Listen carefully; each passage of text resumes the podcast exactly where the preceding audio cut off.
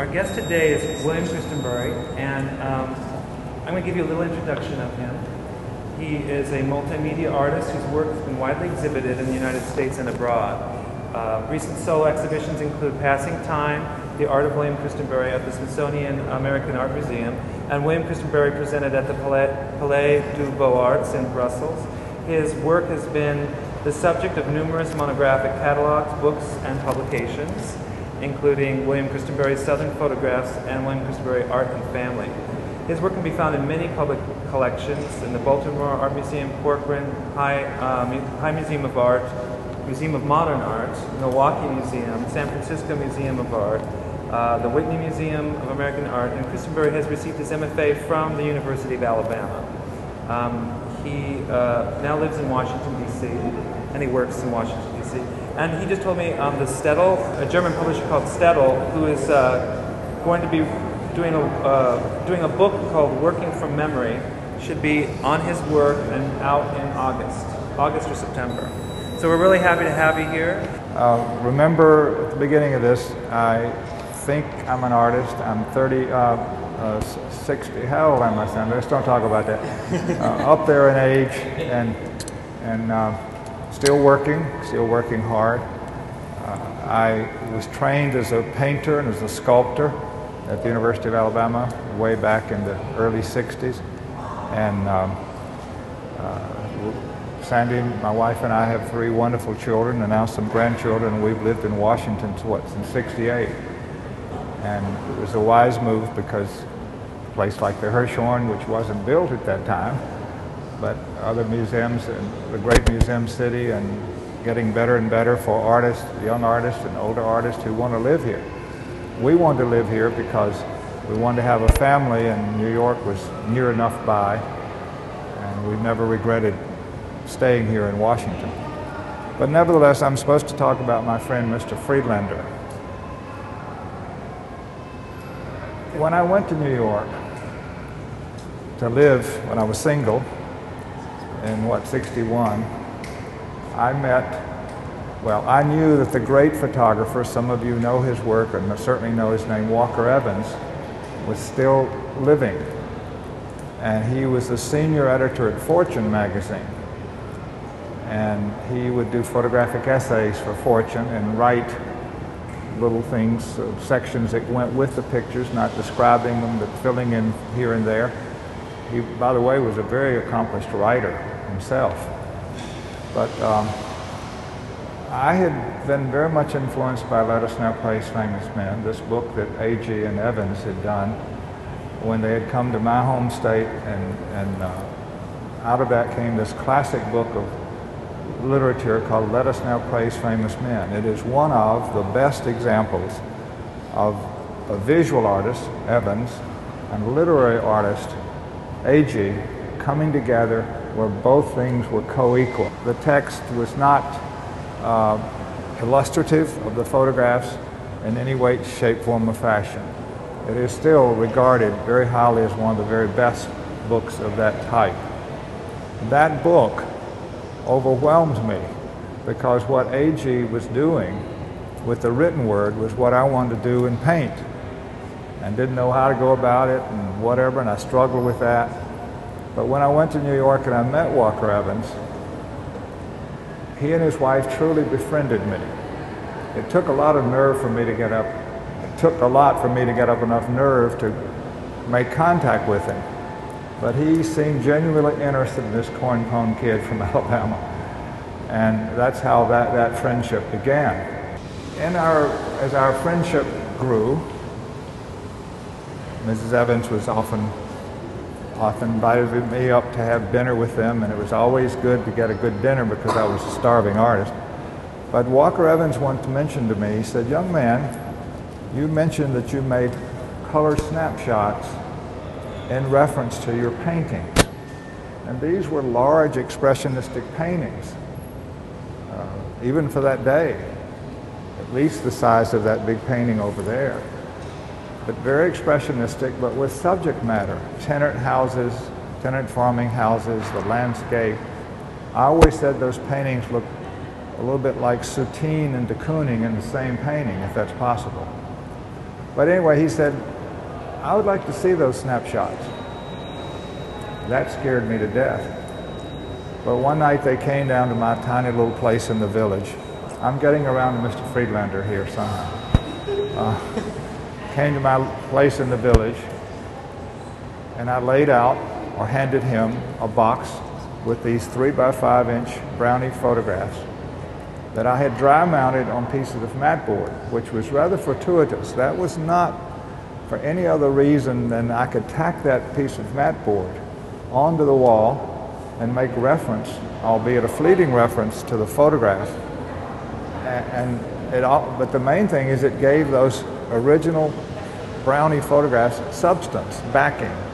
And that was one reason they still exist. But anyway, here's the point, and we'll move on.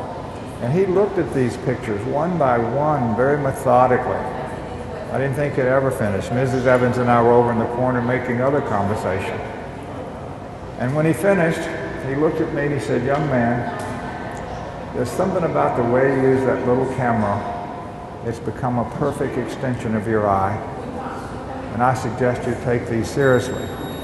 Now, many of you, I hope, have followed the, the surge of fine art photography into museums like the Hirshhorn, National Gallery, you name it. When at one time, color photography especially, or even photography, was not looked upon or taken seriously. So when I went back to, to take a teaching job in Memphis, I continued making these little snapshots just for the pleasure of it, no other reason. So that's how I got started. And for you that use equipment, I don't know much about equipment. You don't have to know anything about a Brownie, just click the shutter.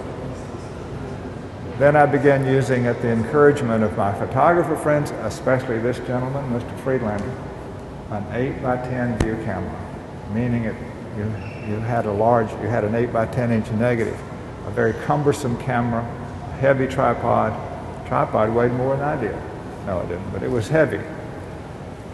So as time went on, my friendship with other photographers, William Eggleston in Memphis, dear close friend from my years in Memphis.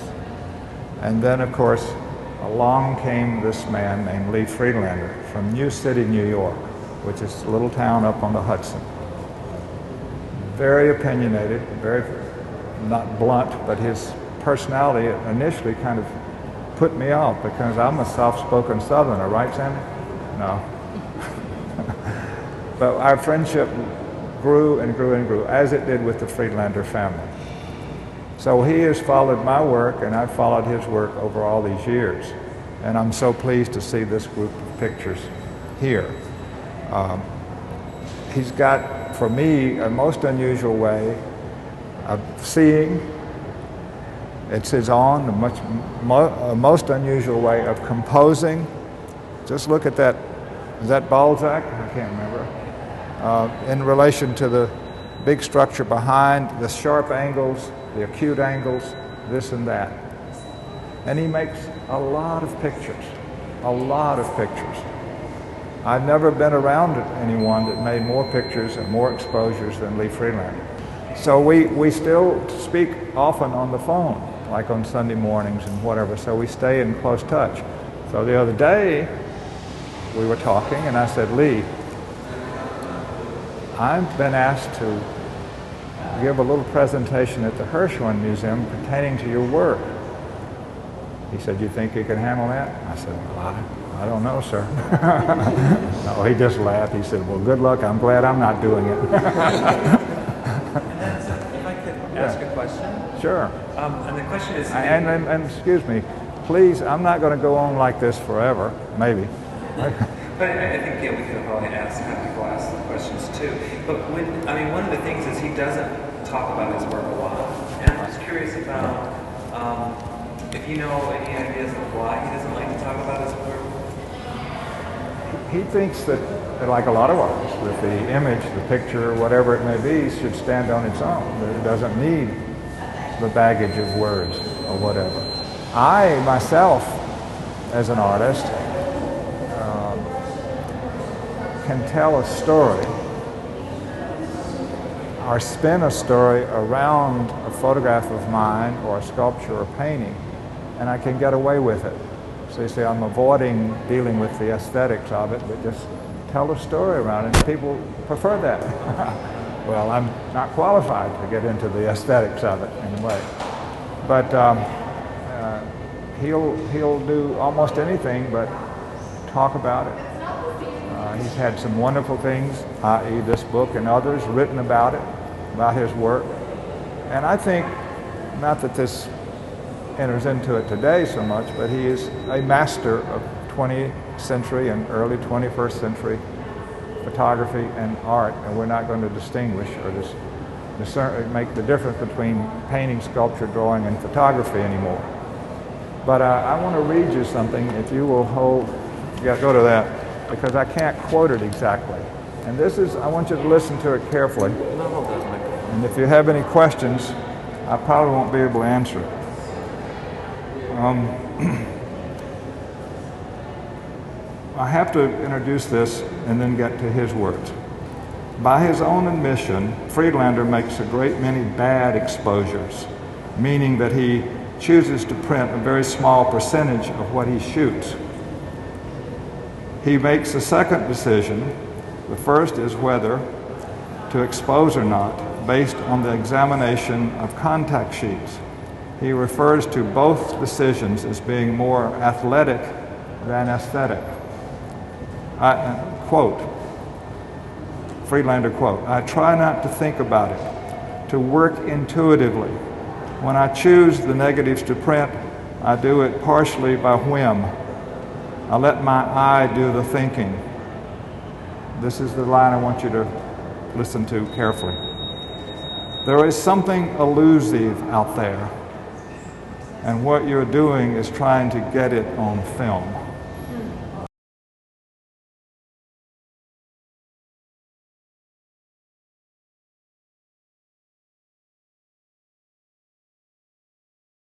That is a very, to me, profound statement, and in many ways sums up his whole approach to, to making pictures, to making art.